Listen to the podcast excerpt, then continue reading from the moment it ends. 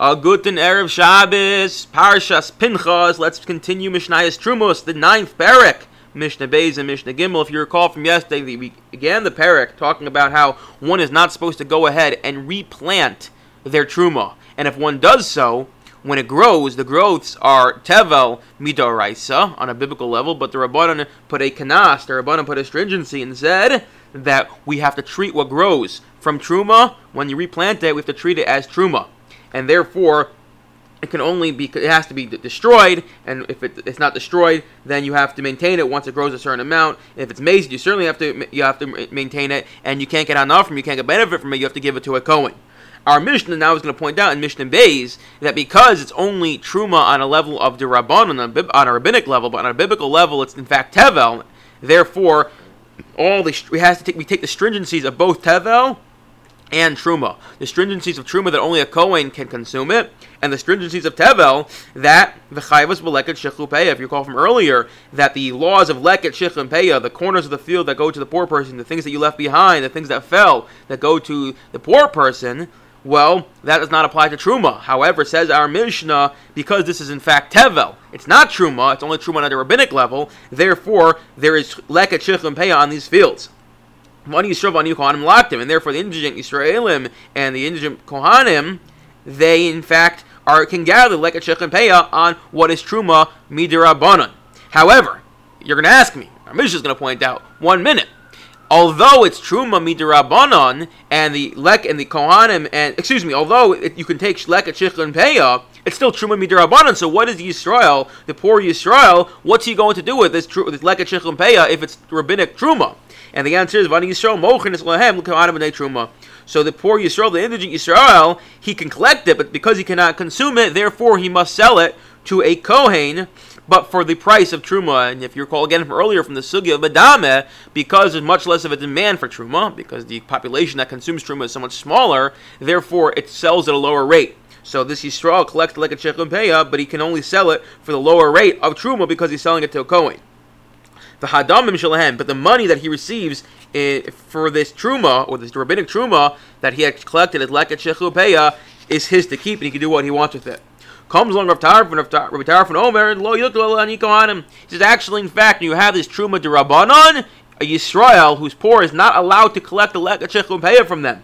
Why? He's a very, very obvious concern. It's a good concern. Maybe while they're collecting it, they're like, oh, I'm hungry. The Yisrael's gonna take a bite out of this leket shechlu peah, forgetting that it's rabbinic truma, and therefore, because he's concerned, says Rav Tarfon, that Yisrael might actually eat this rabbinic truma. Therefore, he says only a Yisrael, a poor Kohen, a Kohen who's an ani, is allowed to collect this leket shechlu peah, which is truma mid'Rabbanan.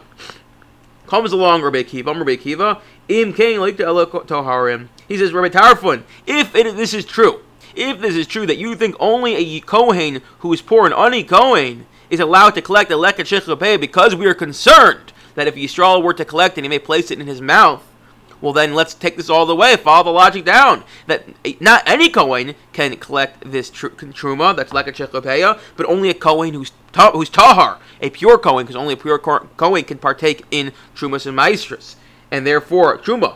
And therefore, why are we not concerned? The same concern that you, Rabbi Tarfon, are concerned that Yisrael might put in his mouth, maybe a Kohen who's tamei will put in his mouth, and therefore, if this were true, that we had this concern, we'd also apply the rule only to a Kohen who's tahar. From the fact that we don't do that, therefore, it must be we're not concerned someone's going to place, a Yisrael who's collecting his truma mid'Rabbanan is going to place it in his mouth.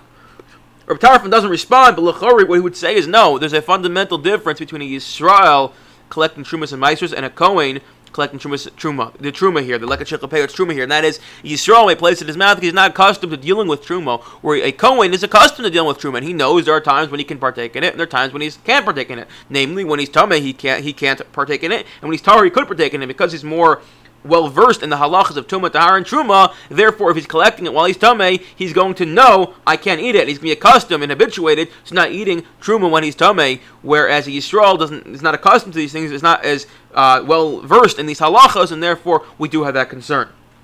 Mishnah Gimel continues this discussion. So too, this Truma that you replanted although it is Truma Midrabanan, on a biblical level it's in fact Tevel, and therefore it's Chayiv and Trumas and Meisers and Meiser Ani. Now we didn't mention Truma in the Mishnah because I read it's going to the Kohen, but it's Chayiv and Meisers and Meiser Ani. Van Yisrael, Van Kohen Notlin, and both a poor Yisrael and the poor Kohen may partake it, may take it. And again, similar to the previous mission of An Yisrael Mochen Shalem L'Kohanim B'nai Truma. And what do the poor Yisraelim do? What do the indigent Yisraelim do if they can't actually eat it? So they sell to the Kohen for the lower price, the lower value of Truma. V'Hadamim Shalem, and the money belongs to them.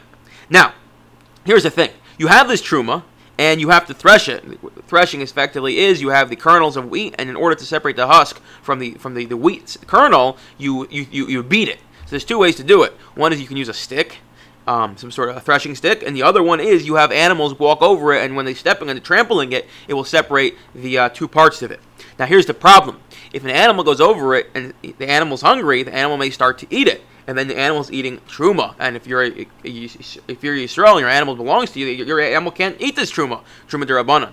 So you say, very simple, what should you do? Muzzle it. Well, you can't do that either because you're not allowed to muzzle an animal.